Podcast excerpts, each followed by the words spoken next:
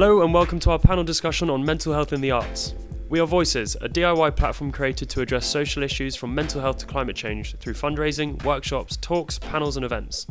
This discussion was recorded in February in front of a live audience ahead of our second Mind Dance event at Many Hands in London. It featured a selection of our favourite creatives from all parts of nightlife and underground music culture and delves into everything from social media regulation to dealing with crisis and addressing work life balance. This talk was moderated by the fabulous Rachael Williams, and we hope you enjoy it.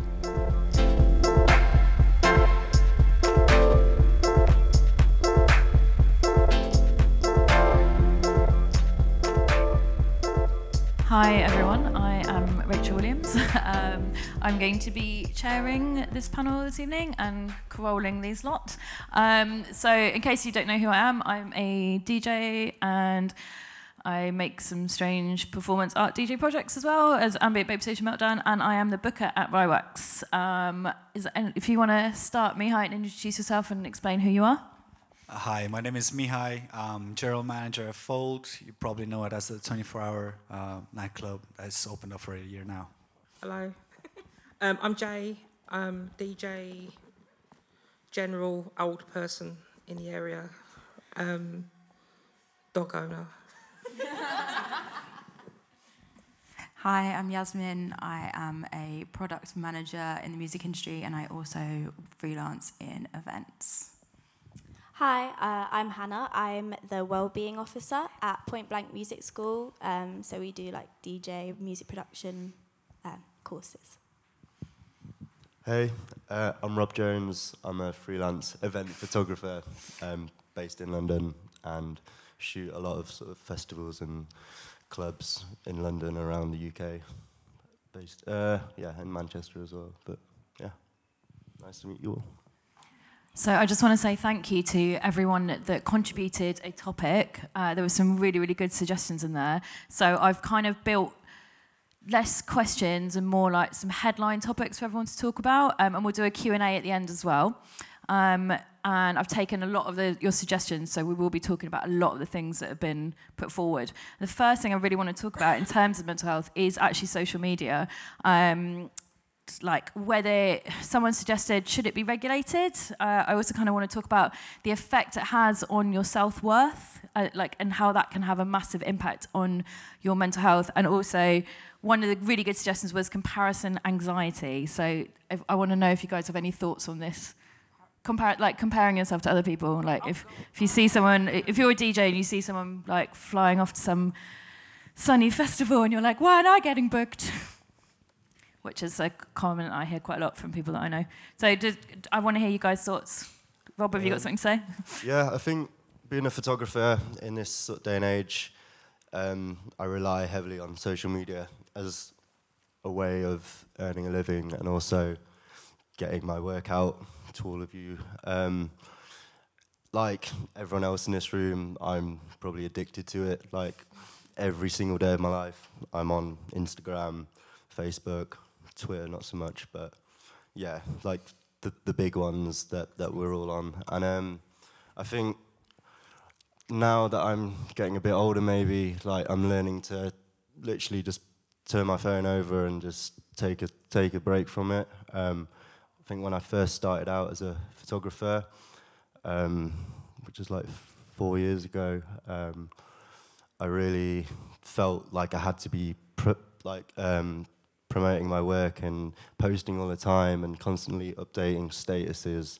And yes, that is something that we all do, and people like to see how you're doing, but over time, you, you, you get so worked up in like, shit, I haven't posted, or shit, that photo only got however many likes, which is toxic.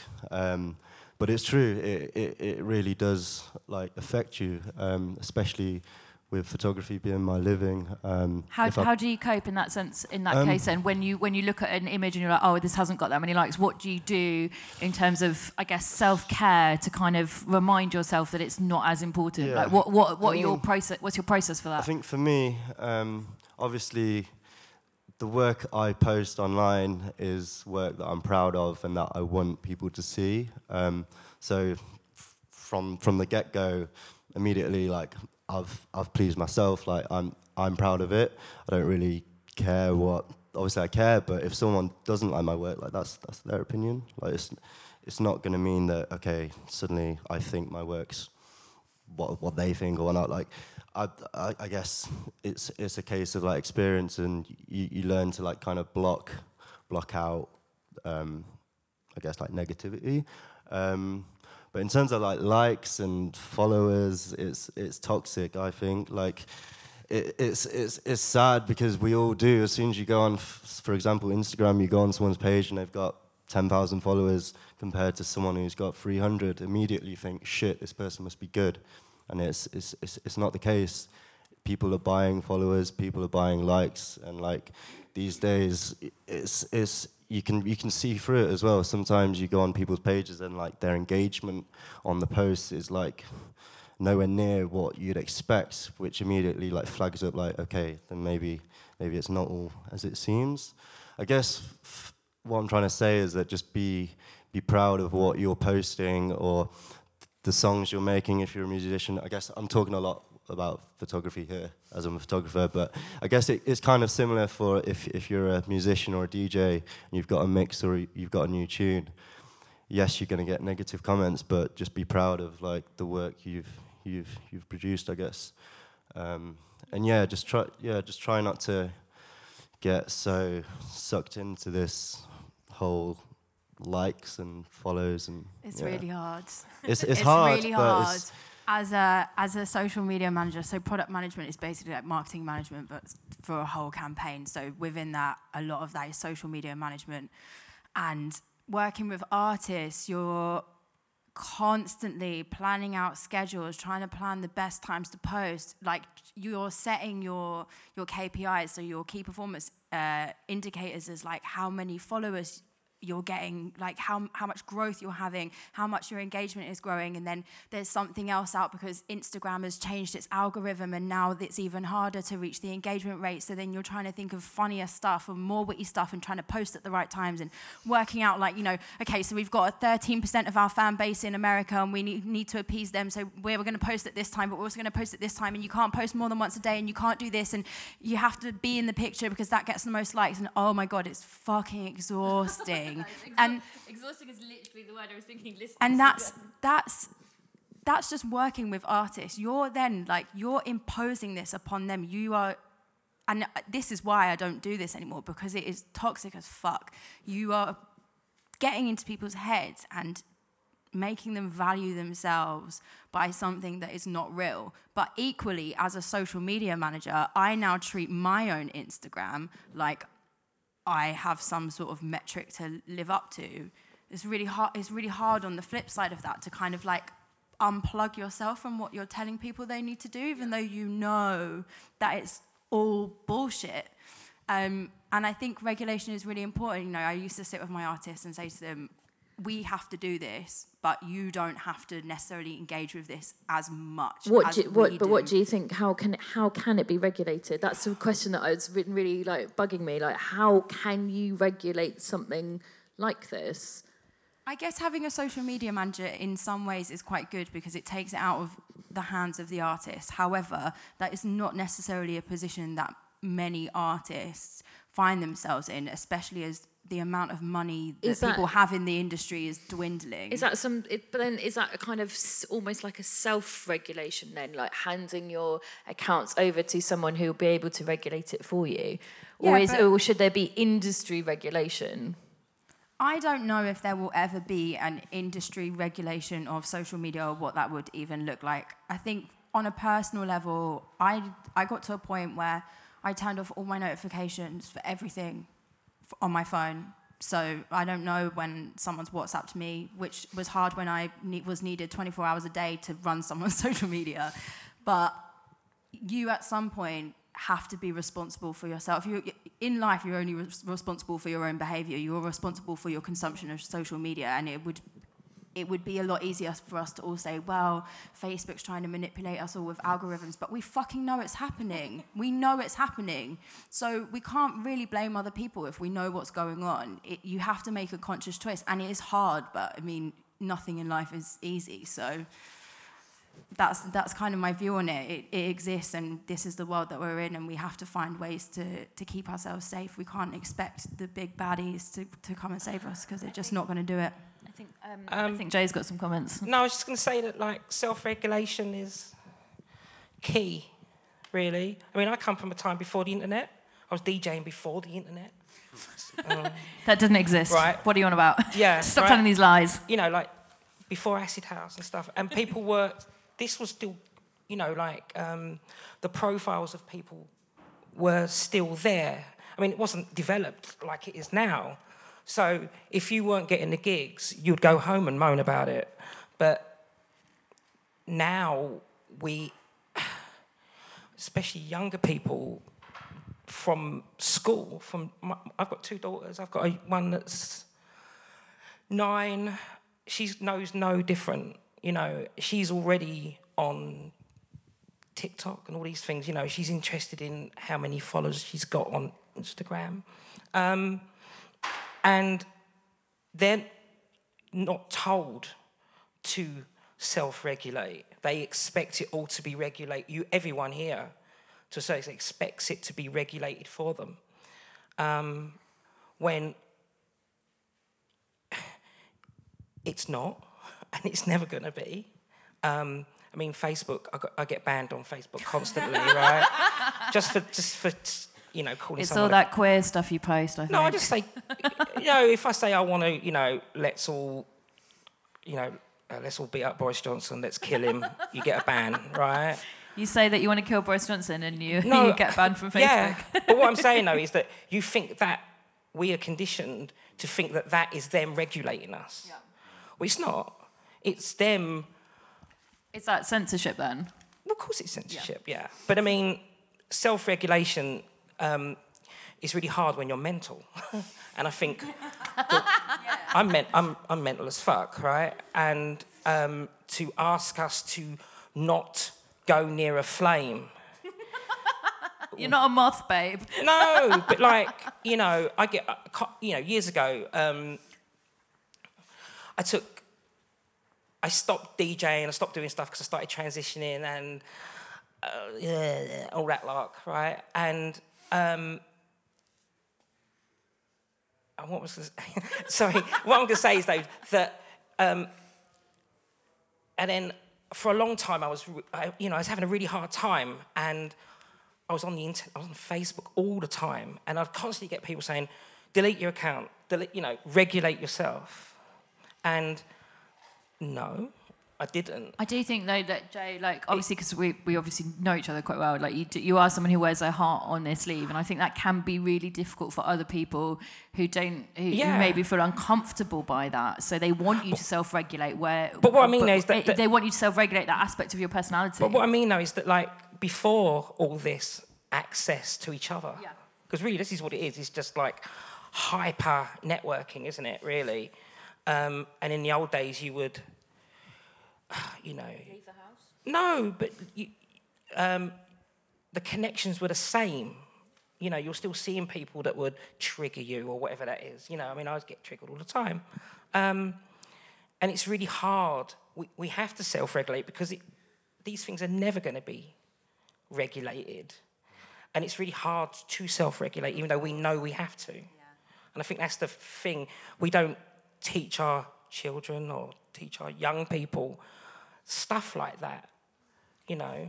I just want to. Um, you made a really interesting point about your your daughters not knowing any different. I kind of, I did actually want to ask you, Jaye, as someone who is a little bit older. Uh, don't make that face at me. um, how you found it in terms of the kind of comparison anxiety when you're looking at these. These young DJs who are doing so, being so successful. Do you find that you're comparing yourself to people who are a lot younger, yeah. or like if they if they're getting all these likes, like what Rob was talking about before? You know, okay, like here's an example. Um, so I was doing really, really well all through the 90s. And then, and I had a really nice, a really nice gig happening that we were doing sort of once a month. And this is, so this is like sort of 2000. And then I sort of turned round to the chaps and said, hey, you never guess, right? I'm going to do this. And by I do this, do you mean transition? yeah, right. Anyway, so some blokes twitched and were like, oh, fuck that. And, and I've never seen them again. But when I came back to, to doing this, I got enough, I mean, ridiculous amounts of hassle off of blokes saying, We see you're playing with this person, you're only getting this gig because you're trans and it's really trendy now, right? And I would go, Yeah, f- you know, get fucked, right? but, but that causes you anxiety. And that happens in the real world too. You know, it's just that we see it, it's just amplified. So that like that the exterior of strength, you you know, like being honest about the kind of how that that is having an effect on your mental health in inwardly, even if you're not showing it. Oh God, I mean, I'm I am really crazy, right? No, and I you, if I stop, then I'll go even I'll get worse. So I push on really. I'm quite not blinkered, but I'm very um, I'm pushing ahead. I mean, and th- what people see is a tend to see, especially on the internet, is a someone that's fairly together for a couple of weeks, and then I'll say something fucking stupid, or I'll I'll get really stoned one night and open up and be, be like a massive long thing about stuff, right? But that's all part. That's all part and parcel of me sort of pushing forward, you know. Um, and I think that, like, the internet is really, really helpful, right, for pushing forward, you know. But you can't expect, like you say, you got, you know, you have artists that say, um, you know, you, do you tell them like, don't say this, don't say that, because it's going to fuck your brand up? And um, I've had it recently. I've had it. I've lost an agent through this, through me being a bit too open. Um, but I think you've got to realise that people on the internet, are, you know, we're, if you shut the internet down, it would still, It would still carry on. it, yeah. we would still be, you know, It'd freaking start out. forums again. Well, yeah, yeah, yeah. I mean, I was like, ugh, it's a No, we we would w- when we would onboard artists, we would send them a guideline of what they can and can't talk about, and that's not like you can't say this, but it's like you don't engage in politics. We don't man bash. Like if it's a female artist, and each each guideline would be tailored to each person. It's not like we had a one size fits all kind of like you can't do this or you can't do that. But when you are a brand, and especially because the the area of music that I was working in is like developing pop artists. So that is a really precarious. It's not like it's not like us where we will have the freedom to say whatever we want. You know, you might feel like you're Instagram rants are a bit like on the edge, but as someone who follows you on Instagram, I've never, I've never, I've never encountered anything you said to be weird. But if, if it was like I don't know, Dua Lipa or like someone really famous or like Calvin Harris having a fucking meltdown because he's got high and he wants to talk about, I don't, I don't know. Like it's, it's different, and you, it's, it really depends on what area of the arts you're coming in Oh, from. I just want to say that, like, you know, then and now, you can bang on till the cows come home about don't say this, don't do that, because everyone's watching. But when that person goes home and they're bored and they're, you know, done a load of cat and they're sort of going and fucking about, you know, at four o'clock in the morning, you don't know that, you know, until. So it's I think you ref- know if they're doing a Ketty post. Come on, we all know. unless you unless you ban, you know, you change their passwords. no, one thing. So a lot of um, and this is particularly just really like famous and high-profile people have finstas now, which is private accounts where they say what they want and they post what they want, and and that kind of goes under the radar. So there there are ways around it. You know, if you want. Wait, what does Finsta mean? What do you mean? Fake Insta. Oh, okay, right. I think that's what it stands for. I should know as a social media manager. So like I know, I know a DJ who's like he's not even really that famous, but he has a separate Instagram account where he just posts art and says shit and you know does whatever he wants. And I guess that gives him the freedom of expression that he would like to have from an Instagram account. Um, it's really sad that we're even talking about this. I actually wanted, uh, it's actually leading on quite nicely to another topic. Okay. Um, I really want to talk about um, repercussions for problematic behaviour and cancel culture. And I think like, like this is something that obviously, you know, has an effect on um, maybe less industry people's mental health, but maybe punters' mental health. Like you know, like if if an artist is problematic, um, say if they're saying problematic things on their Instagram and that's having an effect on people who aren't necessarily industry folk, but people who go out and want to be want to feel safe in dance music or nightlife, and there's an artist who is being pretty awful or is behaving awfully. Like I think this is something we definitely need to talk about. Like um, obviously, there was the incident with DJ Normal 4 uh, when he sexually assaulted several women in Bristol and then went on a massive rant on his Facebook page. And there were just there were just people, his fans commenting, like giving him support. And I just I kind of want to talk about that and kind of gauge opinions because I think this ties in very neatly with what you're talking about, Yaz, in terms of having to manage artists and their prob- their problematic behaviours. Oh God. Um, I guess in many senses that I have been quite lucky in the job that I've done that I haven't actually had to deal with that much problematic behaviour seeping out into the public eye. Quite a lot of it is kept behind closed doors. Um, with that said, I think we do all need to realise. I mean, it really depends on the problematic behaviour in question. Um, but in my opinion, I think it's really easy to cancel someone, but it's also really easy to remember a time when we've all been incredibly problematic ourselves yeah. as time has gone on. And um, personally, I just think we have to strike a balance between learning when it's okay to forgive someone and learning when we actually do need to cancel somebody and letting people apologize and letting, letting people make mistakes but also let people make amends but equally that that making amends has to be the you know in the in the equal measure of what they've done. And there's there's people, no naming names, but there's DJs who've definitely done very very problematic things that have been common knowledge, who have gone away for a little while and then come back. And they, I don't think that the kind of they haven't paid they've enough repar- yeah, they haven't paid reparations for what they've done, and we sort of just let them back in with open arms. But then there's something else that happens, and we're like, no, cancelled. It, there's no sort of cohesion to what we what we do and don't allow anymore. I don't think. I agree. I agree. I definitely agree on that. I think obviously like. Um, Jackmaster's return to headline slots. I didn't want to say his name. I think his please don't his, film this.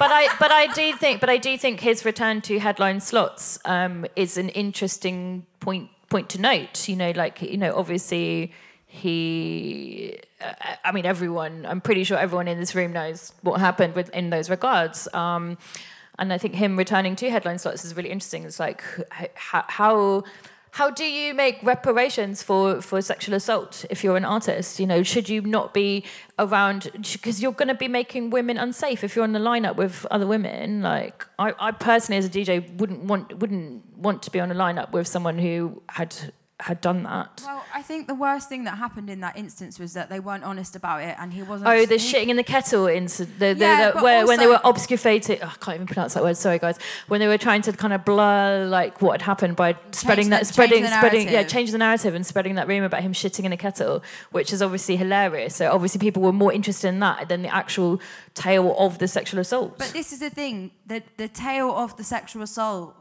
is still not public knowledge. It's not like anybody has come out and said this is. I thought he no. I thought, I thought he did say that though. No, he just okay. came out and said there was an incident that happened, and and no, he said that he like made someone feel really uncomfortable. Okay, Maybe I've he, just he like... groped some he groped some people, but that came out when he wanted that to was get his that, career that came back. out that came out a lot a lot after that it happened. Because I think it was common knowledge in the industry that what had happened like loads of people obviously knew about it as like an open secret and he was still getting booked quite a lot. But equally it's hard because he is a he is a person who has openly admitted that he has a drug problem. He had a family bereavement. I'm sorry but GHB doesn't make you sexually assault people what I'm saying, what, but what I'm saying is, if we're talking about, you know, how to gauge it and paying reparations, there's probably people around him who've seen what he's done behind the scenes and think, Definitely. okay, well, that's enough. And but actually, that's not what anyone else is seeing right now.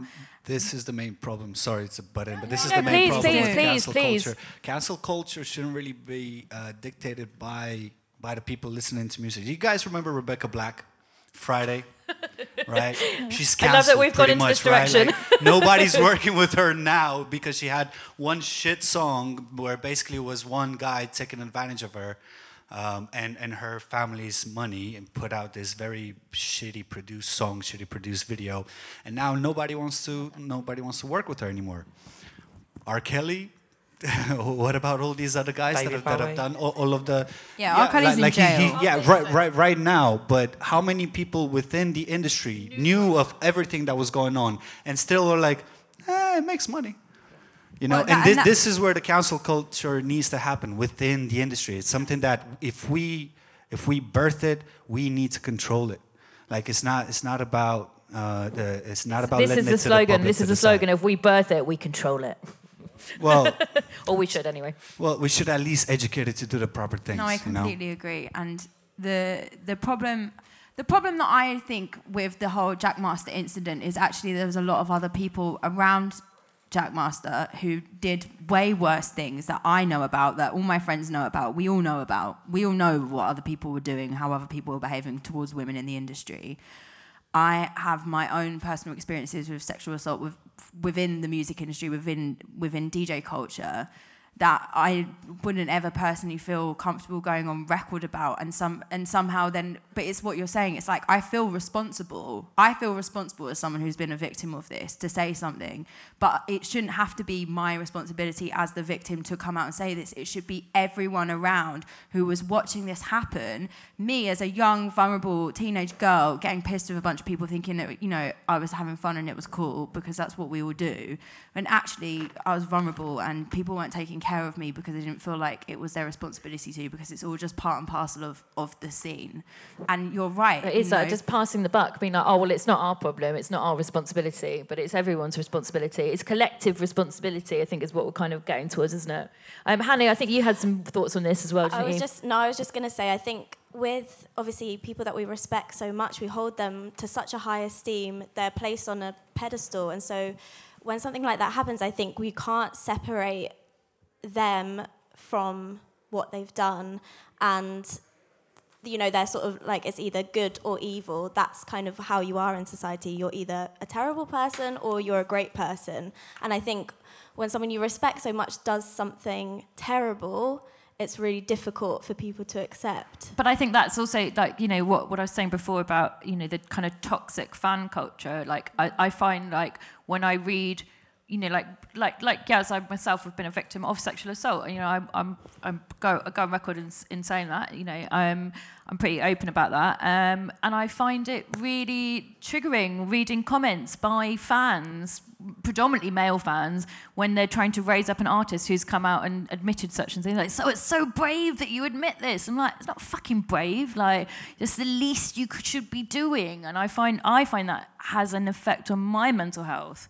As a DJ, as as someone in nightlife, I find that has an effect on my mental health when I read these really toxic comments from fans who don't want to disengage with their fandom, you know? But equally, on the flip side of this, I recently, uh, this is a really, I'm just going to put this out as a trigger warning. This is like serious sexual assault happened. I, con- I contacted the person that, one of the people that it happened with, who's someone who's still in the music industry. And I chose to forgive him. And I said to him, I was like, I don't want to ruin your career. I don't want to ruin your life. We were friends. Like, shit happens, whatever. And a part of me thinks, you know, the victim has the right to choose whether or not that person it's it's like a double-edged sword it's like the onus is on the victim but also they have to choose whether or not they want that person to be persecuted for, for that it's really really Yeah, but then you know you're letting it happen again. Not necessarily i think and i think everyone like in the in my in this specific example with this one person compared to someone else in the same industry who's done a similar thing i think one of them would do it again and i don't think the other one would. I think every case is completely different. Um, but i had to choose to i had to choose to forgive that person. The other person maybe not so much because i know it was a reoccurring behavioral pattern of theirs that that's what they were doing at that time um, it's it's a very very complicated thing. But I completely agree. If, if we birthed it, we we should control it, and we all have to do better at, at calling stuff out for sure. Absolutely. Um, I kind of want to talk about um, sort of addiction and binge drinking, and I think this does have a uh, does have a sort of relation to what we're talking about. You know, like you're saying, this incident happened and shit happens, and there's obviously alcohol and drugs involved, and I do think this is a really important aspect to talk about in terms of mental health. And I, I kind of, I definitely want to hear from you, Mihai, about the kind of normalization of binge drinking in venues, because obviously, I mean, I know this as as a as a venue booker, you have to be bringing in nights that are going to make money on the bar because that is what pays the rent, that is what pays your staff. So you do have to have nights which are people are drinking at, but it is the normalization of that culture. And I just want to hear your thoughts as a general manager of a big 24 hour venue, how you feel about that and the effect on the customers and the punters' mental health and also the DJ's mental health in terms of that kind of longevity of club night? So one of the main things that um, um, the local councils have done as well is they've started introducing stipulations upon licenses where they discourage the advertisement of um, multi deals or deals that would encourage more drinking for lesser money, um, pretty much outlay, uh, outlying the risk that you expose yourself as a venue and, and your punters to. That's why a, personal license holder nowadays is held to a little bit higher of uh, responsibility when it comes to the way that you choose to, to uh, impart a drug like alcohol. You know, the fact that it's legal doesn't make it any more different than anything else. Um, it's just really the way that the, the law is currently set. But we all need to realize that it is a drug. It does provoke addiction. It does lead to some awful behavior at times. It can lead to great times, but everything is pleasure and measure. And um, besides the fact that you know, um, thankfully the, the local councils have stepped in and tried to take these these measurements. I think uh, personally, for example, what what we do at Fold as well is um, we have a very strict bar refusal policy. Um, if anyone does seem in any shape or form or has been flagged by all of our welfare officers as being too too out there, too. Uh, Sorry, can I just ask how many welfare officers would you have overnight? Like, how many? They can you explain a little bit about this concept? Because obviously, it's yeah, not yeah. not every club is going to have this. And yeah, I don't no, think so, uh, necessarily I've, people are going to be that aware of it. Yeah, so I've, I've basically took, uh, taken this concept from a um, a queer queer friendly party in Berlin, Lecken, to which uh, we're very close to and uh, they they basically um, they basically introduced us to a couple of concepts that they that they've had in Berlin, such as having medics on site, uh, having welfare officers. Welfare officers look like regular punters; they just have an armband on them, and they're easy to approach within an on dance floor if anybody feels in any shape or form either unsafe, uncomfortable, unthreatened. It's all about making sure that nobody's isolated. Everybody has a, a, a, sort of a checkpoint that they could go to. And can I can I also ask? Do you find, obviously, because you're going to liaise with these welfare officers a lot, do you find that people do feel comfortable to approach them? Do they get quite a lot of uh, pickup? I guess you could say. Like, do, do people feel like that's a thing that they know about and that they're able to do? I won't talk about other clubs because I don't know, but with us, definitely. Yeah, no, I, I just mean for you. yeah, yeah, no, with, with us, definitely, definitely. And uh, um, I've seen it. Uh, one, one prime example was actually just a couple of weeks ago. Uh, it was a night that we don't usually do. It was a drum and bass rave. Um, and one thing that I wasn't uh, fully aware of is that drum and bass culture tends to have a little bit of an issue with, uh, with sexual misconduct it was something that you know within the techno community that we usually represent is not so prevalent you know um, the techno community because having partied in places like berlin and all that is a little bit more accustomed to welfare officers and that the DnB crowd wasn't depends what techno party to go to. Yeah well and whether you're at fabric. Yeah well again i won't talk about other clubs that would, we're not here to disparage anyone any other venues do you know what i mean? Yeah yeah absolutely. Um, but for example, in, in, in those parties, so we have signs all across the venues that, that uh, talk specifically about that, talk about safe space, talk about please approach one of, uh, please think, approach like, one of the staff. Uh, sorry, I'm really glad you brought this up. I think the idea of safe space, um, I call it safer spaces. I think it's really important to, uh, to acknowledge that this can happen anywhere, anyone. You know, like assault can happen to you anytime, anywhere, anyone. Like it, it, it, you can't the thing with door pickers on a club, you can't know what's in someone's head, so you're you're only making an educated guess. So this assault will still happen. You can never 100% prevent it. You can only create a safe, safer space. Um, so do your welfare officers kind of look out for predatory behaviour? Are they trained by Good Night Out campaign? These are things that I'm quite interested in. So they're actually uh, trained in house I haven't brought in any, let's say, third parties yet to sort of uh, make it. I do want to make a big shout out, big shout out for the Good Night Out campaign. They do a lot of accredited training. If anyone wants to contact if, them, if like, I think it's really worth getting in contact with them. Like, if you don't know about them, they're really good, really good organisation. Definitely worth checking out. Yeah, wicked. Yeah, if anyone is in the crowd, please do hit me up afterwards. Um, no, so like we um, we we've done everything on a trial and error sort of thing. We've we've discovered the the main uh, the main weak points that you have with these parties from um, overuse of GHB, from um, you know uh, sexual misconduct, and we've managed to because we're all everybody within the community within the organized community, we're ravers ourselves right? We, we've, we've done a place for the people, by the people. So the only way that we've managed to train everybody that's within the, uh, within the uh, um, welfare team, basically what we, we, we train them on what we see at parties and how to, uh, how to mitigate those risks. Also, we're very deeply ingrained within the community itself. We talk to all of the key members from uh, from the queer, techno, all sorts of communities that, that we're part of, and we have an immediate feedback, which allows us to tailor all of these things. And it's sort of it sounds um, um, maybe it sounds a little bit cowboyish, but it is a place where everybody kind of knows everybody. So it's that sort of trust that has built within what we promise and deliver as a venue, what the community. I mean, there's a, there's a level of trust, but also having these safeguards in place as well. You know, because it's not you can't just like. This is sound really awful. You can't just trust everyone.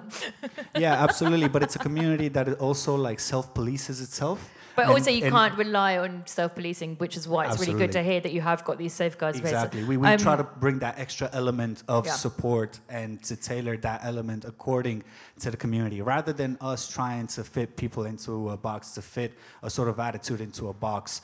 We try to work with them to build the contour around the contour around the way we operate. I do actually have a question uh, to Jaye um, in terms of safe space and what, in terms of what you were talking about, Mihai, in terms of signage about safe spaces. Like I did, I had a conversation a couple of years ago with Octa Octa, and she was saying about playing in a club and there being signage about it being trans friendly, and she looked around and she couldn't see any trans bodies, and she felt that it could be con- uh, conceived as lip service. Like how do you, how do you as a trans woman find that in terms of signage and like it's always going to be lip service until it's happens and it's dealt with. Then you know. I mean, I work for I'm at the Dalston Superstore like a lot, and that's m- meant to be a safe space. You know, it kind of prides itself in being a queer place, but it's not. And no, there is no such thing. Again, it goes back to what we said earlier about self-regulation. I mean, we all think in the short term. We have to, you know, because we're winging it as we go along. but a lot of this stuff is long term sort of deprogramming. It's about people being aware and not being a cunt. You, no, you know, like, you know, I mean, um, I've spoken to her about that as well. I mean, America's really slow on, it might seem ahead, but it's really slow on the uptake when it comes to things like safe spaces and regulation because everything costs so much. Um, I don't know. I mean, I don't feel unsafe anywhere, but then I'm a that sort of person that kind of it's really hard. It's really, really hard to make a space safe. I mean, we did uh, been doing those dyke parties down in the MOT centre you know, so trying to get more than 10 lesbians. Sorry, can we just clarify what dyke parties are these? Oh, okay, Big Dyke Energy. So it's, there's been five so far. How many have you played at? One, the first one. I'm doing, ne- I'm doing one in August, I think. Um, but what I'm saying though is that, like, um, you know, it's you know it's women and women identified people and stuff like that, and um, to get that many pe- that, to get that many lesbians in one room dancing is hard enough. But like to also say that it's a safe space, so that was never said, you know, because really. You so do you just, feel like it's self-policed then? it, this was definitely self-policed, and that I've been to three of them, and they've all got better in vibration. You know, like feel, and um, lots of people that have not, lots of women have not come out, don't really go clubbing anymore. Um, have started to go to this, even if they're not really into the music that much. They want to go because it is self-regulated. I, Um, it's just Kind hard. of, I kind of want to just talk about this for a second because obviously we're talking about a lesbian specific party, um, and I want to talk about inclusive spaces and whether inclusive spaces can be truly inclusive. You know, like obviously in terms of having queer spaces, you have to have a door picker. Um, and some queer spaces are, are very vehemently anti-straight people, and I think, like you know, obviously there's the argument that that makes it a non-inclusive space. So I kind of want to get everyone's opinion. I mean, Rob, do you ever t- take photos at non, like at, at more inclusive events or like queer events or anything like that? Um, How do you how do you find that as a, a kind of outside contractor, so to speak? I guess uh, with photography, I yeah over the years I've shot loads of parties and genres of music and whatnot, and I think yeah, for me looking at the, those those types of parties, like I'd I'd love to to get involved. It's just how I go about. Um, like getting involved and reaching out to the right people. As a photographer, I, I, I go into every job and wanted to document it how it is and kind of be like a fly on the wall approach. Um, but yeah, like. I'd, N- I'd- no offense I'd to love you, but a lot of these places don't want you there. yeah, yeah. I They mean- don't want cameras. I mean, I, don't I want that. recently did shoot um, uh, an all-female DJ workshop um, last year, which is great. Um, and then when I when I posted about it, I did get um, someone message me saying, like, "No offense, but shouldn't shouldn't they have hired a female photographer?" Um, What was your response to that? um, I mean, l- they're that they're free to say whatever they say, but I I, I didn't hit, hit them up. They hit me up. They they they've seen my photos. They they like my work. At the end of the day, the work, like I guess for me, like should come first. Like they. They yeah that they like my work. They wanted to get me involved. I I was proud to be involved. It was a wicked event. Um, I guess like just draw a line under it. Like just everyone just just crack on and focus on what it's about. Like female DJ workshop rather than the, the politics of should a s- specific gender be taking photos at an event. Um, but yeah, like I mean, I, I yeah, and I replied, um, and there's loads of amazing female photographers who I can give the details to. But again, it, I I didn't have much to say because they approached me. I said yes. They were a friend, so yeah, like, it's, yeah. Um, I also really want to talk about life balance in nightlife and whether it is achievable and the kind of blurring of professional and personal Mm. life. Obviously, one thing you've just said is this person that messaged you as a friend, and it's like I find, I personally find there's such a very, very, very blurred line between my professional and my personal life. Yeah. Um, and how do you guys navigate that in your various Um, fields?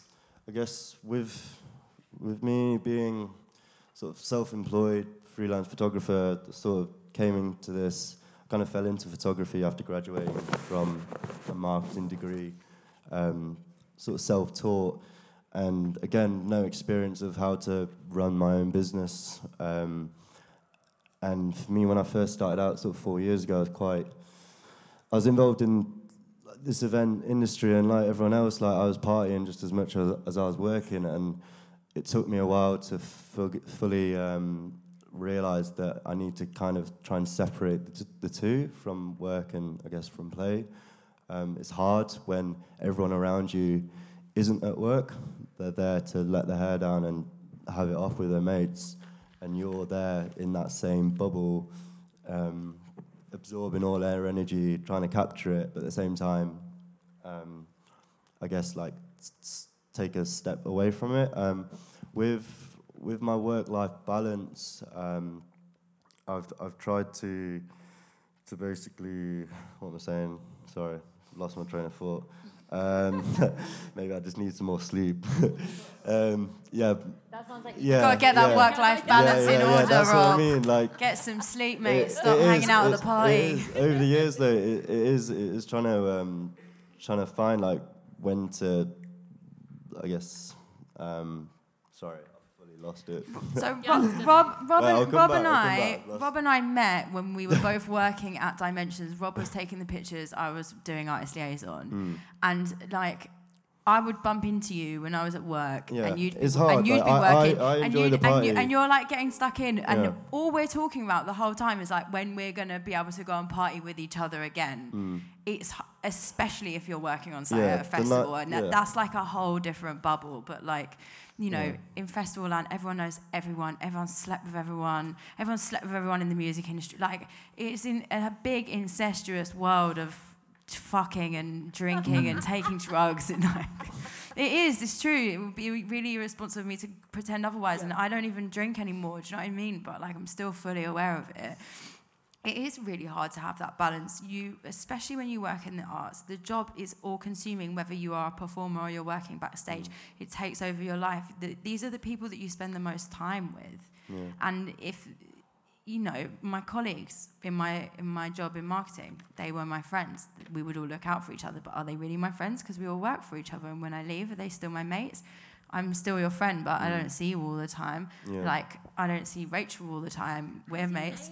I know. I'm sorry. Um, it's, guess it's, with- it's hard yeah. to get that balance because once you're in, you're in, and everyone around you is a DJ or a promoter or a photographer. Or trap. something. It's a trap. Yeah, everyone, It is- everyone it you is. know works in the industry. Even if you don't work with them, somehow you're all connected. in general, the industry like as a whole is so like unstable and like working in it, you, you come across so many like instabilities, whether it be like financially or like emotionally. Financially, when are you gonna get paid? Like I actually want to ask Hannah because it sounds like you have a more kind of like weekday job in nightlife and music, and I wondered like how you find that that blur between professional and personal because you must meet so many people working at a um, kind of DJ's school, so you, there must be so many people coming through the door all the time. But obviously, you're like less at the coal face than perhaps some of the rest of us are. I think I can only kind of speak from like a student perspective in terms of like the work-life balance, um, because I think music production, particularly, can be quite isolating. You're working on your laptop with your headphones like all day and night, um, and so not necessarily like. So your work-life balance is out of whack in a completely different, Yeah. like the other end of the spectrum, which I think is a really important thing to Yeah. talk about, like something we definitely haven't touched on in terms of production uh, and how that is taking you away from the social aspect of it. Yeah, and I think it's like it's hard to. I think for a lot of students, hard to know when to switch off, um, because you've got your laptop, you can work all night, then you have social media, you have to promote yourself, you have to do all that. So then, when do you stop, and how do you switch off? And I think, We've got the when do you stop in the other way. yeah, It, no, it's true. Like I guess, yeah, that's what I've found difficult. Is you must have that as well, actually, because when when, do you, you have to go and edit, then Yeah, yeah. It's like like when do you take or give yourself days off? Um, like being freelance and being your own boss, and having a career where y- you want to smash it and you want to constantly work 100 miles an hour, but you end up burning yourself out. Like I did it like last year, and it's So let, let, definitely It's- let's talk about that freelance life, uh, which uh, sucks, um, but is uh, such a key part I of music and uh, and of nightlife. And like you know, like I think it's really important to talk about this burnout that you're talking Yeah, about because no. it happens to so many of us. Yeah, like the burnout, it, it happens, but you've got to, um, I guess, like just make measures. Like just, I've got much better at actually just, just literally writing in my diary, like just, like just try and have a day off, like try and just not book work for that day. It's difficult because you, you don't know when you're gonna next get paid. You don't know when a job's gonna c- pop up. And I think with uh, the industry as a creative, whether it be like a musician, a DJ, a photographer, whatever, um, just you always need, or you, you feel like you need to be um, showing your, your best side all the time. And it's hard when it's really competitive and you've got other people waiting behind you, ready to take your job if you if you cancel. So you always feel like you need to say yes or be a yes man, and it, it does it, it, it knackers you out, and it, it's difficult to to know when is the right time to actually maybe you do give up that job and focus on yourself and go for a run, go and socialize with some friends, like try not to look at your laptop or Instagram, like just try and find ways to actually like switch off because it is it's mad important. And I think touch on sort of anxiety for me it it made a massive difference. Just just yeah like going for runs starting to play football again like anything just to get away from this whole bubble of like your job because it, it does it, it becomes your like your identity and your job becomes one and it's hard to like just detach those two things um, For the lot, yeah. no, I get that totally. I'm anxi- anxious all the time. But for the longest time, DJing and all that lark was vocational for everyone. And then maybe the last 20 years, maybe not even that, it's become a career. Like now, like, like I've been playing records since 85. So, and only the last five years is it become my job because before I had very I was really good at it being fun and if it remotely looked like it was going to earn money I'd fuck off you know I liked it when it was a laugh you know fun and we were all enjoying it um, but now I mean I've got two kids um, I have to earn money Yeah. you know so it's become a hustle like much more of a hustle is, yeah. now and it is ang- it I'm more. Ang- I don't give a fuck about who else is playing. Partic- I, mean, I do. I love everyone. but what I meant was that like that's not important really to me. Who's got the gigs? It's I just need a gig. Yeah, yeah, you know, um, like I've now got. I had an agent for a while. I tried that out and it was rubbish. Um, but then I've now got a new agent who's a DJ as well. Well, it's her right, her wife who runs it. But and that's all we talk about is I mean, the agency is called brain surgery, isn't it? So it's like Yeah, it's brain sort of surgery. implicit in the name. Jane Fitz. You know, everyone know Jane Fitz, yeah. Right. But what I'm saying though is that like um, before, you know, for all this time, even now, I was like, people would say, "Hey, yeah, do you want to come and play at this?" And I go, "Yeah, cool." And I'd I'd be anxious about asking for money, you know. So a lot of the times I'd never, you know, I'd do it for fifty quid or, you know, a couple of cups of tea and a McDonald's, you know, and Wait, you'll play for McDonald's. I've been I've- I've been overpaying you. I've done that.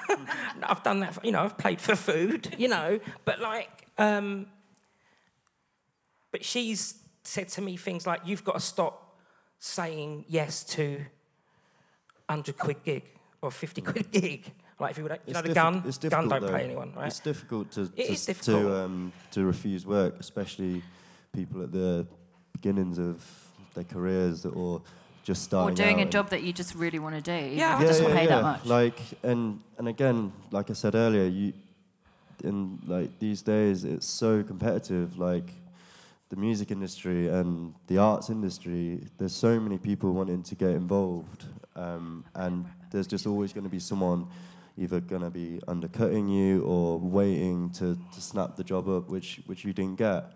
Um, but yeah, it's I guess it's yeah.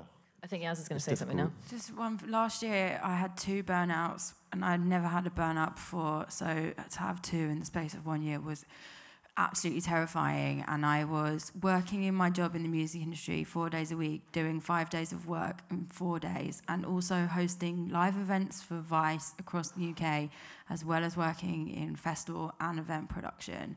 And it's just like what you're saying, it's so hard to say no to all the jobs. And my job in marketing alone was enough to send me over the edge. But especially working in the arts, everyone treats you like you should just be grateful to have that job because everybody wants to work in music and everybody Do everybody you, do you will think do that your kind job. of gives you a little bit of imposter syndrome then? Like, why should, why do I deserve to be here? Yeah, and so you, you're stuck in you're stuck in this paradox of like I'm working really hard in this job and I know I'm really good, but also I feel like shit, and there's a million other people who will do my job and will probably do it for less money It's- and probably work harder than I am right now, which I don't even think is physically, humanly possible to work harder than I was working at that point. But that, that's the attitude of everyone around you. Just like you just fucking put up and shut up, otherwise we'll just replace you. Um, we're gonna we're gonna switch to the Q and A pretty shortly, guys. Um, so I hope you've all got your questions that you want to ask us ready. This is one last thing I want to talk about, which was a suggestion, but I'm gonna just flip it slightly, and it's basically one of the suggestions was talking about the politicization of mental health, and I kind of want to talk about how maybe something ties into what Jaye was saying about her posts being a bit quite open. Like I know that like I've been really open about my mental health online, and when I have done it, has got really good engagement. And do you, do you guys think maybe some people um, manipulate that, or do you think people are being really honest when they're talking about the mental health? Or like I just think you know like now we talk about it so much more, and obviously we're here we're here doing this, Yeah. but you know like uh, how do you guys feel about the kind of politicization of Like, mental health? I think, personally speaking, I think any any post or any topic or any discussion like we're having now, or any the smallest Facebook post, sort of making people aware of mental health is a good thing and shouldn't be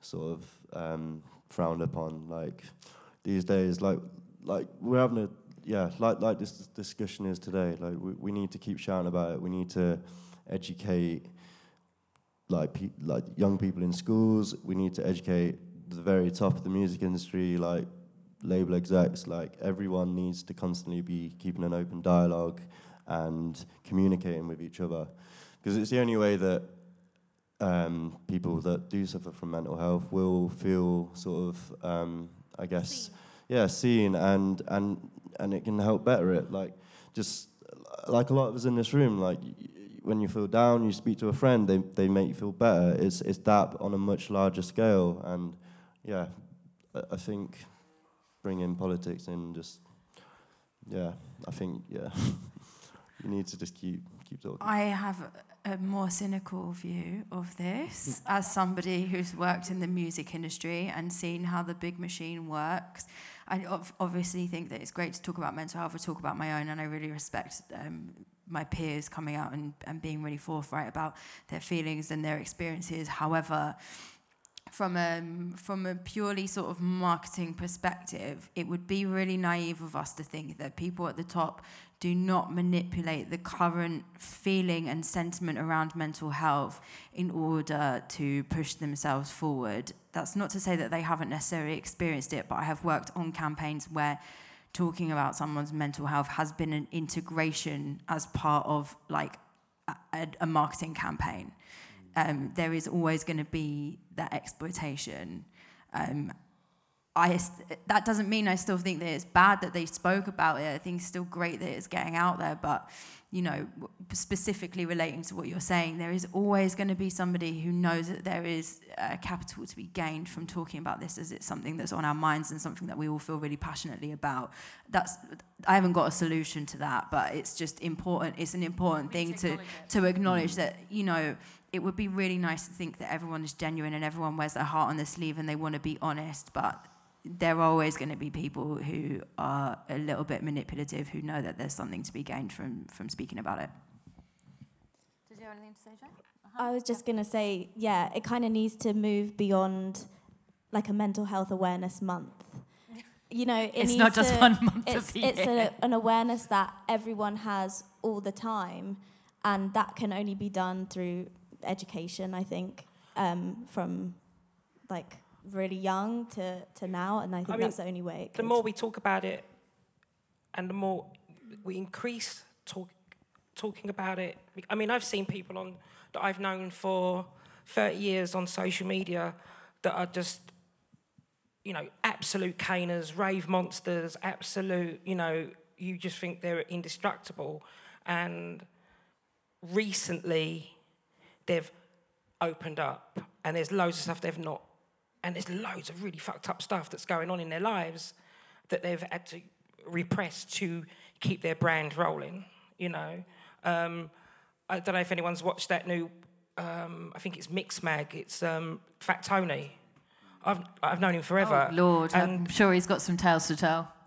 seriously, he for the longest time was just like, what? You're still, you know, I mean, Still standing mind upright. bogging, you know, 24 7, seven days a week, fucked. And now he's talking about it. And, you know, he's, he's a mess. Let's be honest. I mean, even now, you know, it, it's taken his toll. He's had a stroke, he's all over the place. But um, this is only happening because we're on the internet talking about it and saying, hey, I'm having a really hard time. And people are, you see other people rallying to someone. And you think, oh, actually, I, it's, it's not really, um, hey, I'm not going to be embarrassed to say, hey, are you okay? You know, I get quite a lot of now, now, I get like, you know, people kind of slide into my DMs saying, you all right, you know? And these are people that I would never have thought of. I don't even think they would think themselves as being particularly empathic. But you rea- when you see other people being empathic, you think, oh shit, actually, it's I, you know, I can reach out too. Um, but this is new. So it's a have that cumulative effect, isn't it? Um, sorry, Karen. Yes. Sorry, I I completely agree.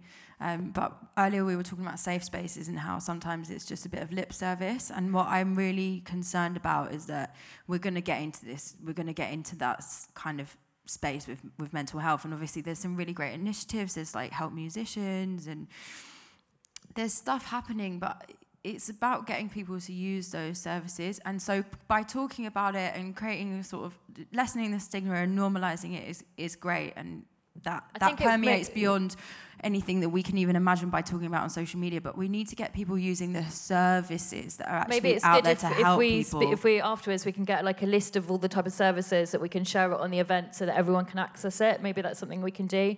Um, I'd really like to hear any questions. If anyone in the audience has got any questions, I know that there is a radio, there's a wireless mic coming around. So if anyone wants to stick their hands up, and then you can ask some questions. Yeah, it's a little bit like Joe Springer, except I'm not going to smash a table over your head. More like Trisha. Yeah. Does anyone have any questions at all? Hello. Hi. Uh, this is sort of for everyone. Um, so, in terms of balancing, I guess, music life and non-music life, uh, is there anything in particular you guys find helpful? Um, for me, making sure I do a lot more self care and uh, organising things with my friends that don't involve getting smashed.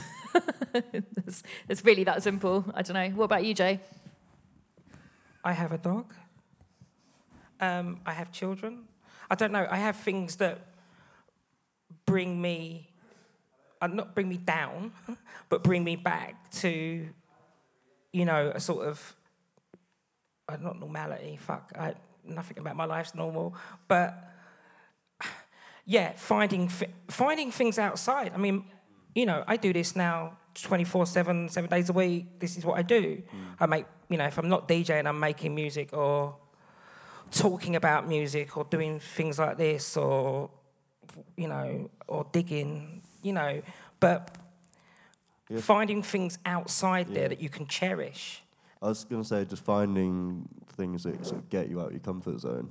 Um, I feel like with me particularly, like the last few years, my life has just revolved around photography and the music industry and events and going out and just music, which is great. I love it. That's why I do it. But definitely, like the last year or so, um, I've found just just getting out of my comfort zone and meeting new people who aren't necessarily involved in this scene and hearing their interpretations and thoughts on anything in life is just refreshing. Like, yeah, I just get so like, I, I, feel like like I saying earlier, it's hard to switch off, particularly being like freelance. It's it's it's hard to like just step away from work mode, and yeah, just finding things whatever it is that just isn't what you look. I don't know. Yeah, it's It's hard. it's hard. I guess when you're it depends what freelancing, you, enjoy, you either but feel it's- like you're completely isolated or you're completely Yeah. overwhelmed by like it. I'm really bad at relaxing, and like I, I hate sitting in front of the TV. I, I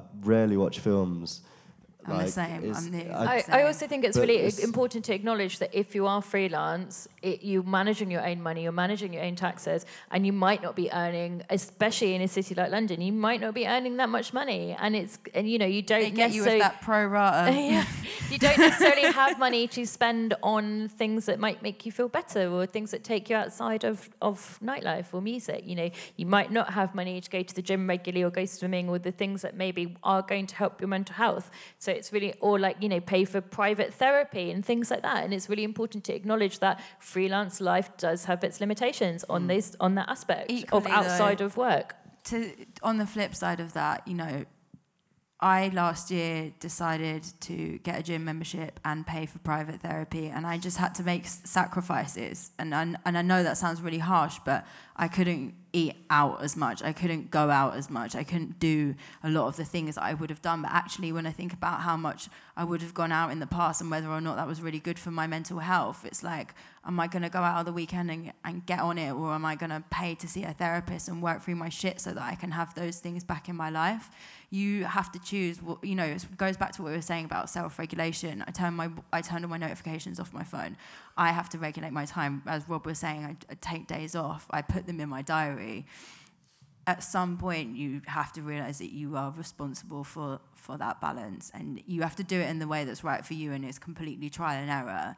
So what works for me might It's not work in- necessarily work for you, but and it's you- also work in progress individually of as well. course. And it's and it's it's not linear, and it's not like you make a decision and not that a works right- forever. yeah, there's not a right way or wrong way to like do this. It's, it's what suits you, and deep down you'll only know what what is making you feel better or not. And like you say, it's trial and error.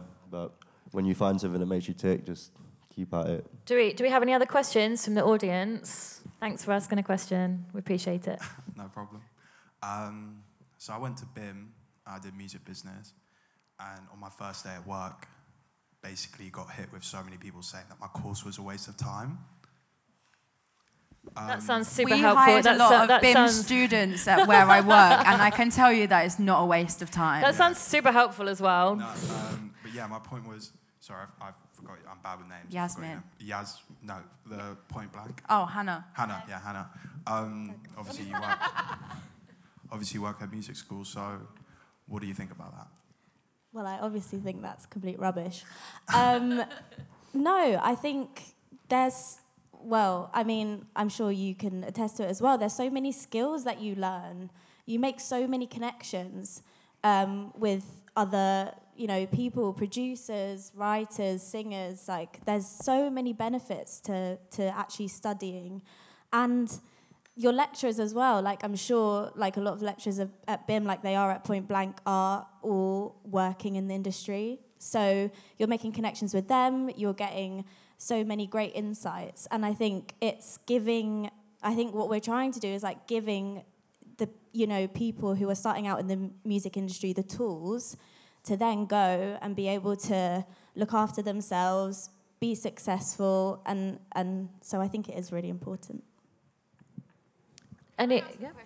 Do you want to ask a I question? I want to ask you a question because you haven't really All said loads, but I, you're one of the people that I would want to hear from most, especially when it comes to like work-life balance. Working in a 24-hour club, you have Ooh, some yeah, that's a really good point. Really incredible bookings, but I know that you know. I've worked in clubs. We've we've all worked. We've all worked in clubs. It's an intense space. How do you manage that as as the general manager of such a reputable club? You know, you have so many standards to uphold. You have these incredible bookings, and then the parties themselves. You know, we were just talking about it. It good, starts on Saturday, finishes on Sunday at 3 p.m. How do you manage that? I'm very dedicated to what I do. I um, look. Um, also making a little segue to, to your comments about that degree was, I did business economics at a Russell Group University. Ain't using much of it, you know. Um, it's all about con- context is everything really. It's all about how you apply what you have in your background, what you have, and like my dream going into business school was. Um, make a lot of money in finance, open up a record label. How did you end up in nightlife then? I got sick and tired of working in finance. I didn't like the Anyone who says they're out to make money and ends up in nightlife. yeah, I completely didn't like the culture, and, and I'm the sort of person that um, um, if if if I'm if I'm told or pushed to do something that I don't want to do, I'll, I'll I'll I'll do it, and then realize later on it's like, oh shit, why am I depressed? Why am I not feeling well? So it's like I, I, I had to take full control of my life and do exactly what I wanted, going against what everybody else I actually told think me. this is a really good point that maybe we haven't necessarily touched on is is checking in with yourself, being like, why am I depressed? And like actually Yeah. just methodically go if you're feeling down, methodically going through everything and working out what the what the problem areas That's are. That's why I quit my job.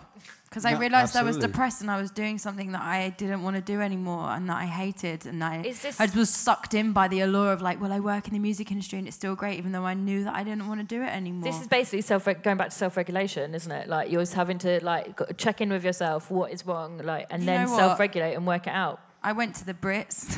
I went to the Brits last year, and that was like my childhood dream. And as soon as I achieved that, I was like, "Fuck this shit! I've got no reason to be here anymore. I've been to the Brits. Five-year-old me is really impressed. I've got I've got nothing to gain from this. But yeah, I and I was miserable. I was so miserable. Were I you was miserable at the. Brits? No, well, you know what? It was a weird experience. It's not worth going into now, but it was very. It's no, it was surreal. It's like I got there and it was everything I thought I wanted, but it wasn't really what I wanted anymore. And it's it's exactly this thing. I was miserable. I had two burnouts. I was crying every day at my desk. I thought I wanted to die. I didn't know how to talk to my clients anymore. You know, when you're when you're dealing with an intense environment like that, you, you can't be crying at your desk every day wondering if you've got anything to live for anymore Absolutely. just because of your job. And it's so hard to, to actually take stock of that and say, I can't do this anymore because, especially when you're freelancing, it's like, well, what am I going to do instead of this?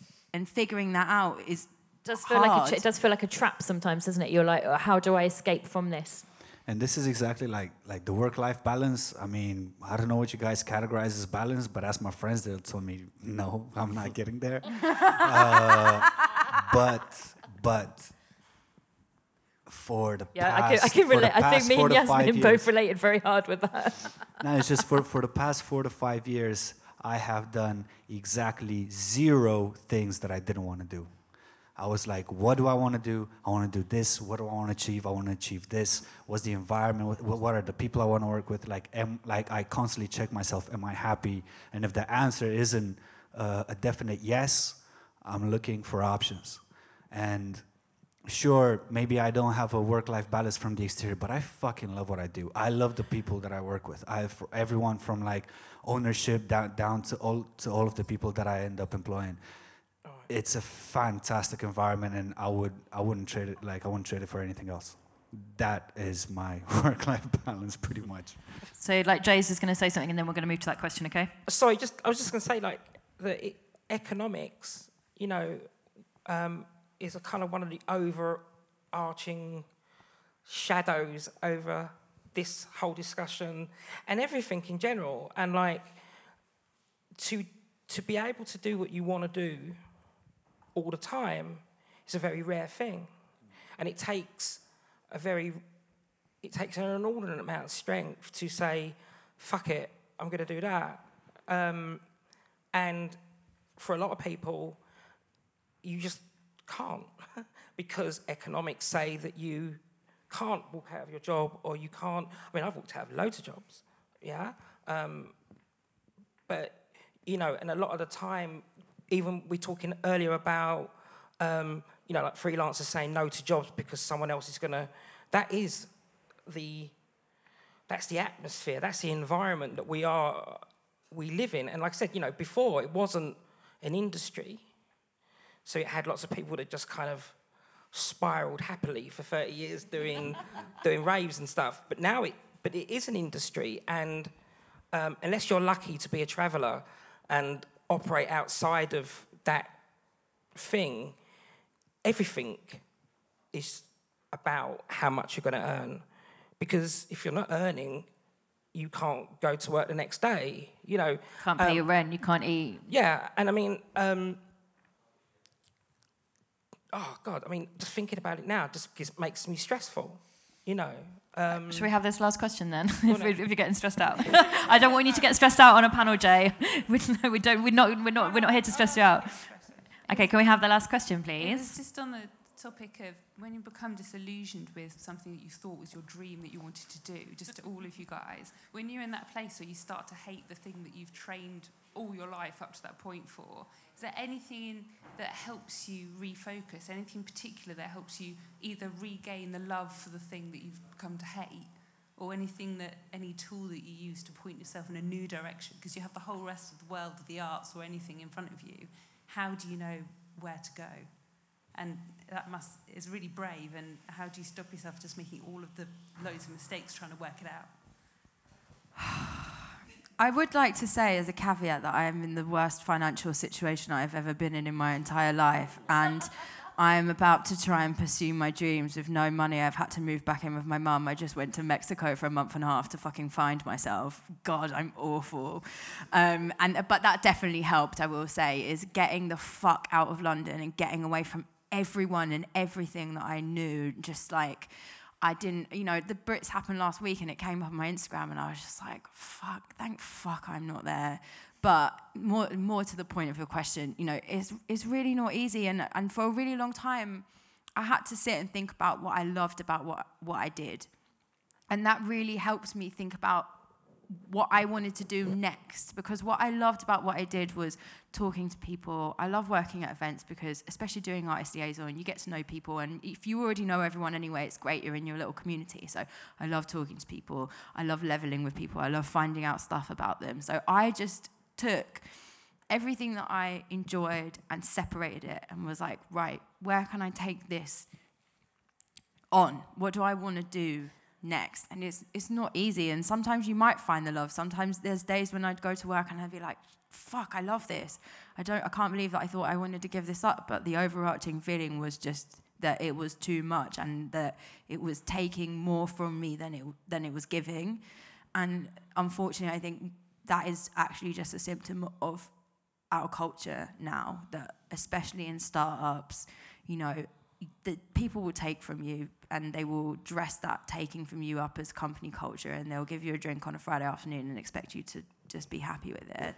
You really just need to think about what it is you want for yourself, from yourself, for now and maybe forever. Yeah, I think I'd, I'd, i sorry, I was just going to say I'd really like Hannah to answer this question as well because obviously working in well-being for students, if if a student came to you and asked you this question, what would be the advice that you would give them?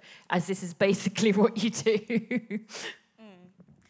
Um, I think it's a really difficult one because I think maybe when you have a passion and then it becomes your day job, I think that does take some of the shine away from it. And I think it is like what you said, is finding out about what you loved about it in the first place. And maybe not subscribing success to what you're doing, just doing it because you feel passionate about it. Um, I mean, I can, this is just even from personal experience, I studied drama. Um, so I really wanted to be an actress, and I was like, but then I went to university and I was like, ugh, this is not what I want to do with my life. It was something that I loved so much, but it was just actually studying it and, and, and then thinking about having it as a job, it just, yeah, it just wasn't for me. And recently, I found myself like going back to it, but just doing it for myself. And it's not for anyone else. It's not to be seen anywhere. If it, if it does, that's amazing. But it's just for me. So I think it's like, it's finding that passion back again. And yeah. I also personally think that the key to self-fulfillment is not putting all of your eggs in one basket. I, I um, not only do I want to uh, shake the needle within uh, within the music industry, but I want to be a great brother to my sisters. I want to be a great friend to everyone that's been near me uh, all of this time. I want to be a great son. Later on, I want to be a great father. I want to be multiple things that are part of who I am. And I tend to juggle all of these all the time and sort of rotate them to a point where you find that sort of unity as to who you are as a person. Who you are as a person, as much as in London you work 80% of the time, that doesn't mean your work is 80% of you. Your work is just another beautiful piece of the puzzle that put together constitutes who you are. So I think this is the most important part of keeping all of this in mind. It's who you are as a person that you want to become. And this is the road to self-fulfillment and happiness, in my opinion. I think success as well is such a mad word that gets thrown around and people come up to you and say, oh my God, like you're smashing it. And you might not feel that you are or you might feel that you were once upon a time, but two months down the line, you might be really uninspired and struggling to find work. But to others, it looks like you're smashing it, and it's hard to like sort of get your head around that and like I guess cope with it.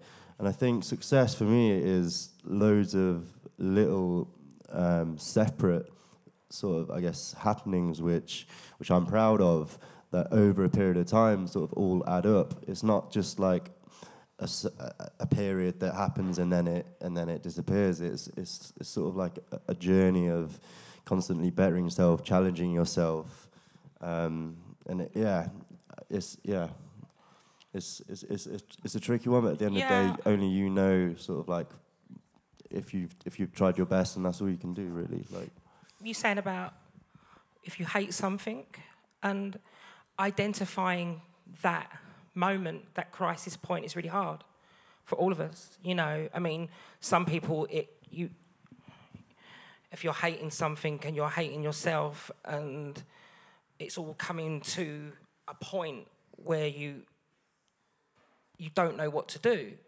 Actually, um, before you get to that point, it's actually knowing that you're there. You know, I mean, I love what I do. I love it even more now. But there was a time when there was stuff in my life that was coloring everything I did. So it didn't matter whether I was doing it right or wrong or not. It was just, you know, you wake up, I hate it, I hate everything. You go to bed, I hate everything. And it took a long time for me to identify it. And when I did, I did, I had to then say, right, I'm going to stop now and do something about it. And um, we talk about mental health, you know, that's our, that is a big problem when you're like that, is not knowing, not knowing that you're in that crisis moment. You know, you just sort of carry on regardless. Um, and loads of people told me what's going on, you know, and I, I, I was just, you know. Um, so yeah, fi- knowing that moment, not being scared that it might be over. Sometimes it is. I know people that have stopped and gone and done other things. Yeah. There's, there's nothing wrong with investing your time in something and realizing that it doesn't work, just like a failed relationship or a failed friendship. You know, we can't keep plowing ourselves into something just because we're scared to lose face and admit that it didn't work out or that we, we weren't we weren't the people that we thought we would be. Because when we're young, we have all these ideas about who we're going to be when we get older and what we're going to achieve. And quite often, those things are completely unrealistic. And actually, as you grow older and you change as a person, your ideals and what you want from yourself and your life completely change. And it it's goes goes back to this: is who you are outside of your job, but the person that you want to be is the most important thing, and that has nothing to do with what you do for a job.